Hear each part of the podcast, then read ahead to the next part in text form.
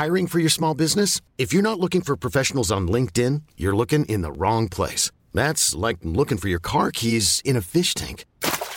LinkedIn helps you hire professionals you can't find anywhere else, even those who aren't actively searching for a new job but might be open to the perfect role. In a given month, over 70% of LinkedIn users don't even visit other leading job sites. So start looking in the right place. With LinkedIn, you can hire professionals like a professional. Post your free job on linkedin.com slash achieve today.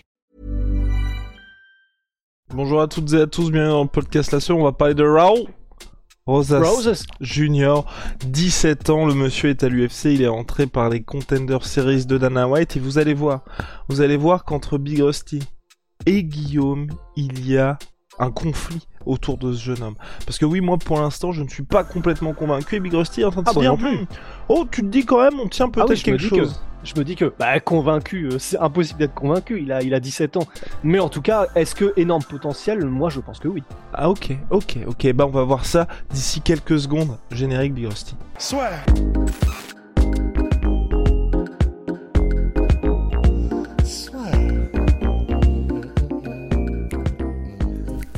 entre dans l'octogone avec Unibet. Qui sera le vainqueur du combat? En combien de rounds? Fais tes paris sur l'app numéro 1 et profite de 150 euros offerts sur ton premier pari. Puis les Dana White Contender Series, vous le savez, chaque mardi ou presque, c'est le nouveau show organisé par le président de l'UFC qui sert à détecter des nouveaux talents et donc Pépites ces, ces nouvelles pépites, que ce soit Bonical, que ce soit Raoul, font, pourraient sur le, sur le papier hein, entrer directement à l'UFC, mais c'est vrai que l'organisation préfère les tester une fois dans ce show-là, puis ensuite ça leur permet d'avoir un petit peu d'exposition pour qu'ensuite quand ils arrivent à l'UFC, les gens les connaissent déjà, puisque les Dana White Contender Series sont diffusés sur ESPN Plus aux États-Unis. Donc ce gamin, Big Rusty de 17 ans, ce qui est intéressant, Gamin, ce gamin, ce gamin. Et vous, vous faisiez quoi à 17 ans d'ailleurs? Mais donc, donc bref, il est entré, il vient d'entrer à l'UFC. Et ce qui est intéressant, c'est que l'UFC ne l'avait pas mis, enfin, en tout cas- les matchmakers des White Contender Series qui sont les mêmes que l'UFC ne l'avaient pas mis face à quelqu'un sur lequel il devait rouler. C'était un vrai test pour lui. Oui, et l'adversaire, non, bah c'est ça qui est bien, c'est qu'au Contender Series, ils mettent pas que des manches en face, euh, des canettes, juste pour que du coup le gars qu'ils veulent mettre en avant l'écrase. Généralement, quand même, c'est disputé. Les deux euh, adversaires à- sur tous les matchs qui sont organisés sont quand même de très, très gros niveau. Donc c'est ça qui est bien au moins, quoi. C'est qu'on sait qu'on aura euh, vraiment un combat qui veut dire quelque chose lorsque le gagnant en sort. Et si encore plus c'est de manière spectaculaire, c'est encore mieux. Et et du coup, Raoul Rosas Jr., 17 ans. Alors déjà, moi, personnellement, il y a un truc que je ne comprends pas, c'est comment est-ce qu'il peut, un, être pro aux States, et deux, être à l'UFC à moins de 18 ans? J'ai été regardé sur Internet, et théoriquement, en fait, tu, tu dois avoir 18 ans pour être pro, donc à moins qu'il y ait un truc que j'ai loupé, euh, je ne comprends pas comment c'est possible. Il a commencé sa carrière pro en 2021, donc c'est tout jeune, c'est tout neuf. Il, il a fait des combats amateurs avant, en 2019. Mais, euh, mais voilà, il a même pas encore 18 ans. Il est déjà à l'UFC. Moi, il m'a impressionné. Le mot est peut-être trop fort, mais clairement, je, je, je vois quelqu'un de très très spécial, personnellement. Parce qu'en fait, au-delà même de, du fait qu'il est invaincu, il est très jeune et donc forcément, il a une confiance en lui qui, est, euh, qui crève le plafond. Enfin, il a l'impression que. Et peut-être que c'est vrai, il a 17 ans, il est à l'UFC, bordel de Dieu mais il a, le- il a l'impression qu'il peut euh, crever les plafonds. Il, là, il a dit qu'il voulait battre le record de John Jones, qui est donc à 23 ans et je sais plus combien de jours, pour devenir le plus jeune champion de l'histoire de l'UFC. Si jamais ça faisait pas, et on va y venir, le même truc qui s'est passé avec Serge Northcutt, bah, il a encore littéralement 6 ans pour devenir champion à l'UFC, ce qui est, ce qui est, enfin, c'est, euh, infini presque comme temps, quoi. Et dans 6 ans, à l'UFC, il en aura fait 6, donc il aura même pas encore atteint son pic physique. C'est du délire. C'est-à-dire que, bah, on dit généralement que c'est aux alentours de 27 ans, 27-30. C'est-à-dire qu'il a encore 10 ans avant d'atteindre son pic physique. Et c'est pour ça que d'ailleurs The Weasel, donc je vous conseille aussi la vidéo euh, d'analyse, il est vraiment chaud, c'est en anglais par contre, mais euh, comment dire, disait, bah, y a, là il est en bantamweight, il y a des très grandes chances qu'il finisse au moins en featherweight, parce que du coup là il a même pas littéralement fini de grandir. Mais, mais voilà. Et en fait, la raison pour laquelle personnellement euh, je, je vois vraiment de grandes choses, c'est que ben un, bon déjà, il a cette confiance. C'est-à-dire que oui, il est jeune et il est invaincu, donc il a confiance, mais tous les jeunes invaincus n'ont pas la confiance en eux suffisante pour faire ce qu'il fait. Il tente des trucs, honnêtement, c'est euh, à un moment où il devrait avoir une pression monstre parce qu'il combat devant Dana White dans un show qui peut lui permettre de marquer l'histoire et d'aller à l'UFC. Il tente des spinning back kicks euh, un peu en mode Yorayol versus Musashi, d'ailleurs qui ont touché, même s'ils n'ont pas fait beaucoup de dégâts. Il fait des trucs et où moi c'est vraiment sur des détails comme ça où je me dis, ah, il y a un truc. Ouais, un truc. Le, à un moment donné, il fait un, une, une feinte de coup de genou sauté pour directement ensuite revenir dans les jambes et mettre un takedown, alors que le mec, du coup, il arrive à prendre de vitesse son adversaire sur une feinte de coup de genou sauté, donc il passe peut-être une seconde en l'air et à revenir ensuite dans les jambes. C'est vraiment, c'est assez incroyable déjà au niveau créativité et en plus, soit il le fait en ayant réfléchi, et il y a des chances que oui, c'est un petit peu comme, tu sais, Jelton Almeida ou Ramzat qui mettent des gros front kicks, et du coup, bah, en fait, la personne se relève pour éviter le front kick, et donc ils mettent plus de temps à revenir s'ils voulaient se rebaisser pour la télé takedown, et donc ce qu'ils font, c'est qu'ils enchaînent direct un front kick pour lever le buste des personnes, et ensuite ils plongent dans les jambes directement, puisque du coup, ils ont euh, impacté le temps de réaction et le temps qui serait nécessaire pour leur réponse. Bah, c'est un peu du même genre. C'est-à-dire qu'effectivement, il va faire un coup de genou sauté. Donc, un, le mec en face, Gutiérrez, a reculé et a levé sa garde. Et en plus, il a reculé contre la cage. Euh, et du coup, bah, c'est ce que soulignait aussi The Weasel. Bah, du coup, c'est ce qui lui permet aussi de profiter de la cage Raúl Rosas Jr. pour faire son takedown.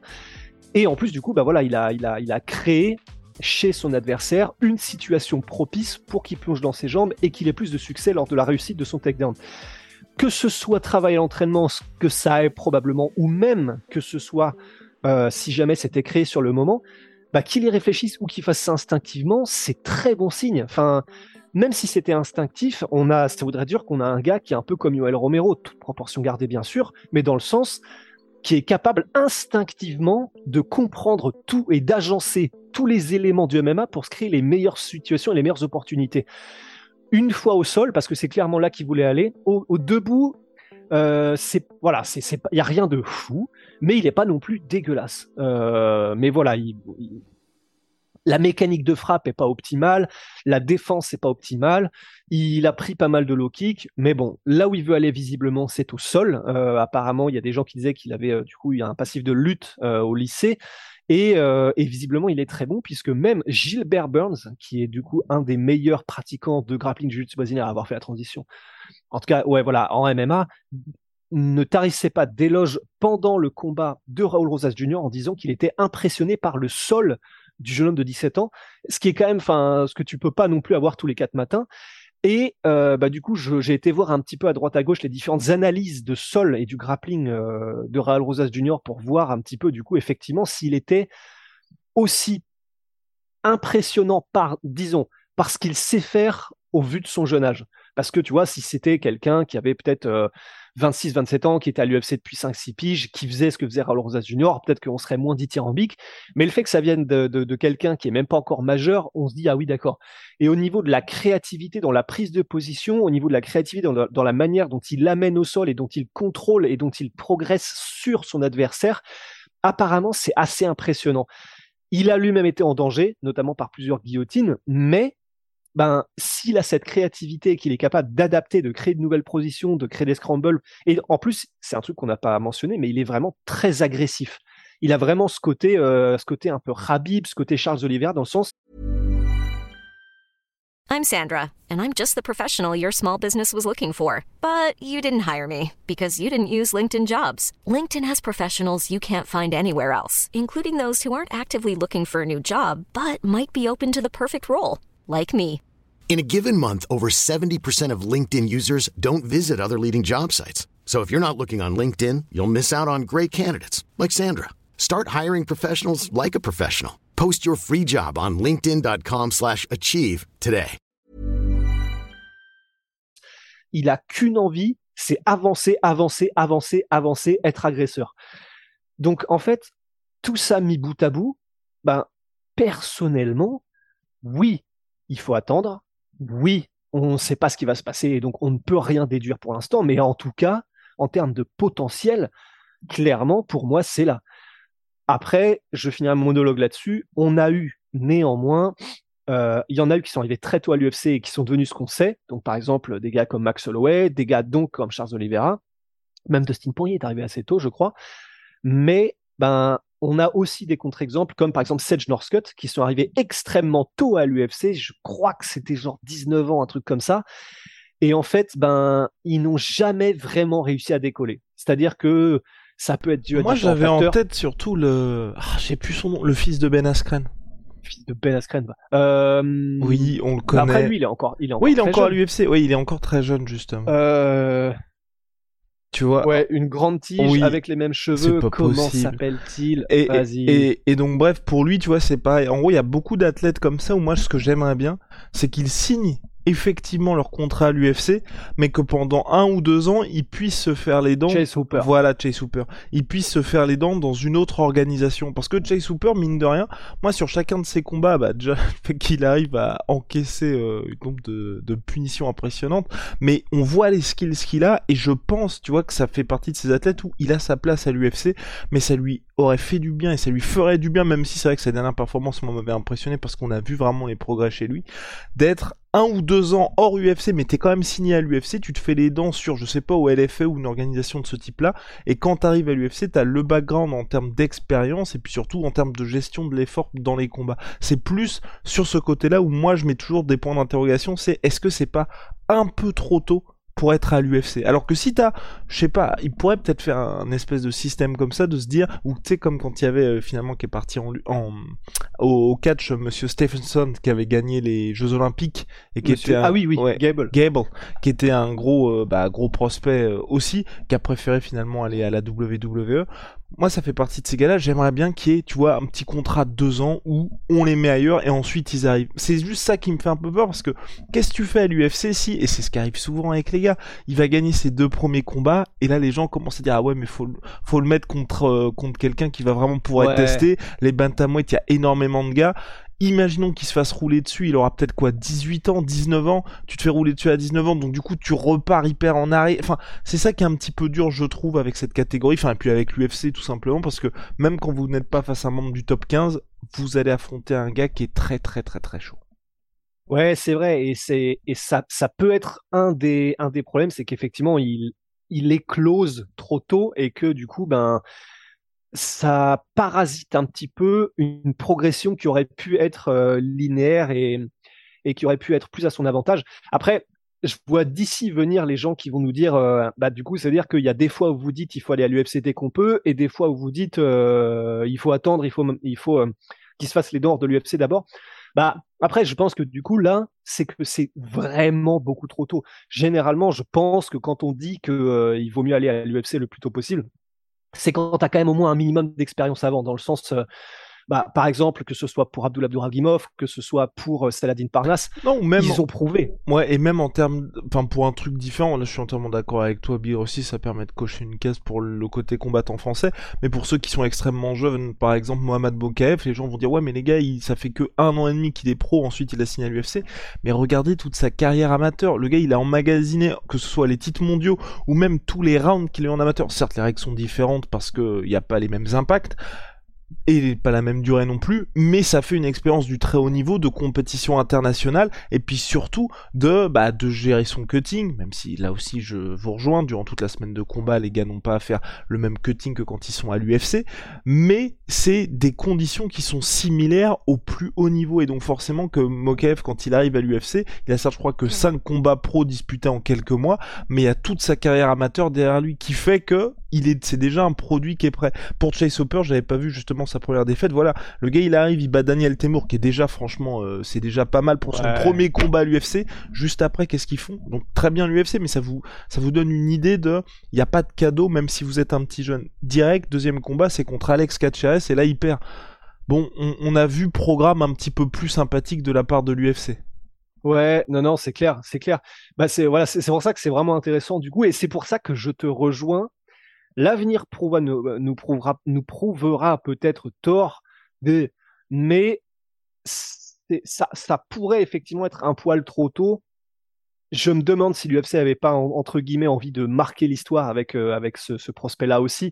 Voilà, là ça y est, tout est cousu. C'est-à-dire que là pour tous ces combats prochains, euh, Raoul Rosas Jr ils pourront matraquer la com en mode euh, il est arrivé à moins de 18 ans à l'UFC, c'est c'est le prodige, c'est euh, il a 6 ans pour battre le record de John Jones, c'est incroyable machin. Mais effectivement, s'ils l'ont fait, c'est que j'imagine qu'ils ont une raison. Et, enfin, les matchmakers de l'UFC, c'est littéralement leur métier, ils savent ça euh, beaucoup mieux que nous, tu vois. Mais ben ça pourrait effectivement être trop tôt. Parce que si jamais il n'a pas été suffisamment testé, comme tu viens de le dire, soit sur le circuit amateur, soit moins sur le circuit pro, parce que ça fait littéralement que un an et demi qu'il est pro. Même pas, faudra aller voir quels sont ses premiers combats, mais enfin voilà, ça fait pas deux ans quoi. Et, effectivement, si jamais il y avait un, moi je, reviens toujours à cet exemple-là. Comment est-ce que tu te souviens du nom du gars euh, Est-ce que c'était à l'UFC, tu sais, qui avait en plein combat un très jeune prospect qui était arrivé et entre les rounds, il avait dit non, je peux plus, j'abandonne. C'est pas pour moi, je peux pas, j'abandonne. Et en gros, il avait découvert à ce moment-là euh, que bah, même s'il avait tout le talent du monde, il juste il était pas fait pour ça. Et il avait découvert ça littéralement en plein combat. Euh, bah je, je, je, vous retrouverai du coup le nom de ce, de ce gars-là. Ouais j'ai plus son nom. Ouais bah on le mettra dans la description en, commentaire épinglé. Mais c'est vrai que c'est toujours ça le risque c'est de rien avec l'UFC c'est de se rendre compte que euh, enfin c'est un petit peu compliqué. Et puis surtout l'autre truc et ça c'est le dernier point comme ça on, on bouclera la boucle là-dessus c'est que c'est les matchmakers de l'UFC sont très bons, mais c'est vrai que c'est beaucoup plus difficile de monter quelqu'un petit à petit à l'UFC que dans d'autres organisations. Vous regardez que ce soit, je sais pas moi, Ares ou même le KSW ou même le Cage Warriors, on peut y aller étape par étape. Le problème de l'UFC, c'est que soit vous allez faire un bond en avant hyper impressionnant type Sean O'Malley avec Petroyan, ou soit comme les gars sont tous de très très haut niveau, mais peuvent être archi spécialistes d'un domaine ou dans l'autre, c'est que par exemple Ramzat Chimaev là aujourd'hui, il est en train de démonter tout le monde dans la catégorie, mais que pour avoir quelqu'un qui va vraiment le mettre dans le dur dans son domaine, bah ils ont été obligés de chercher Gilbert Burns qui était numéro 2 et c'est passé pas loin d'être très très mauvais pour euh, Ramzat. Et c'est là toute la complexité de la chose aussi à l'UFC, c'est que si vous voulez vraiment tester quelqu'un quand il est à très très haut niveau, et même s'il est très jeune, il faut tout de suite monter très haut. Et comme vous voyez en termes médiatiques, et puis en même aussi de dommages, hein, parce que quand il y a des gars qui se font rouler dessus, ça peut être très compliqué de revenir, ça peut mettre un certain temps et on peut, on peut être dans une situation où plus jamais l'athlète ne va être dans les mêmes dispositions pour atteindre le plus haut niveau, ce qui peut être dommage quand le gars est très très jeune. On a bouclé la boucle Big Rusty. Bah ouais, hein. Shout out à ma sweet pea, ma sweet protein, moins 33% sur tout my protein, avec le code la sueur. Si, hein, monsieur.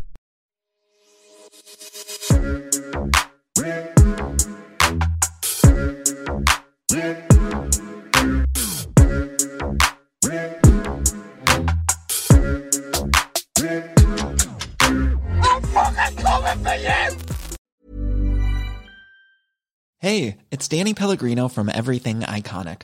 Ready to upgrade your style game without blowing your budget?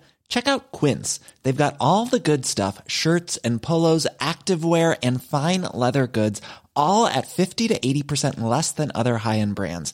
And the best part? They're all about safe, ethical, and responsible manufacturing. Get that luxury vibe without the luxury price tag. Hit up quince.com slash upgrade for free shipping and 365 day returns on your next order. That's quince.com slash upgrade. Et voilà, c'est la fin de votre épisode du podcast La Sœur. Si ça vous a plu, n'hésitez pas à nous mettre les 5 étoiles sur Apple Podcast ou sur Spotify. Vous pouvez aussi nous laisser un petit commentaire, ça nous aidera beaucoup. Et si vous voulez aller plus loin avec nous, vous tapez La Sueur sur toutes les plateformes ou sur les réseaux sociaux, vous nous trouverez. Et là, vous nous écoutez très certainement en audio. On est aussi en vidéo sur YouTube, mais également sur Snapchat. Là encore, vous tapez la sueur et on sera là. Merci de votre fidélité et à très vite pour de nouvelles aventures.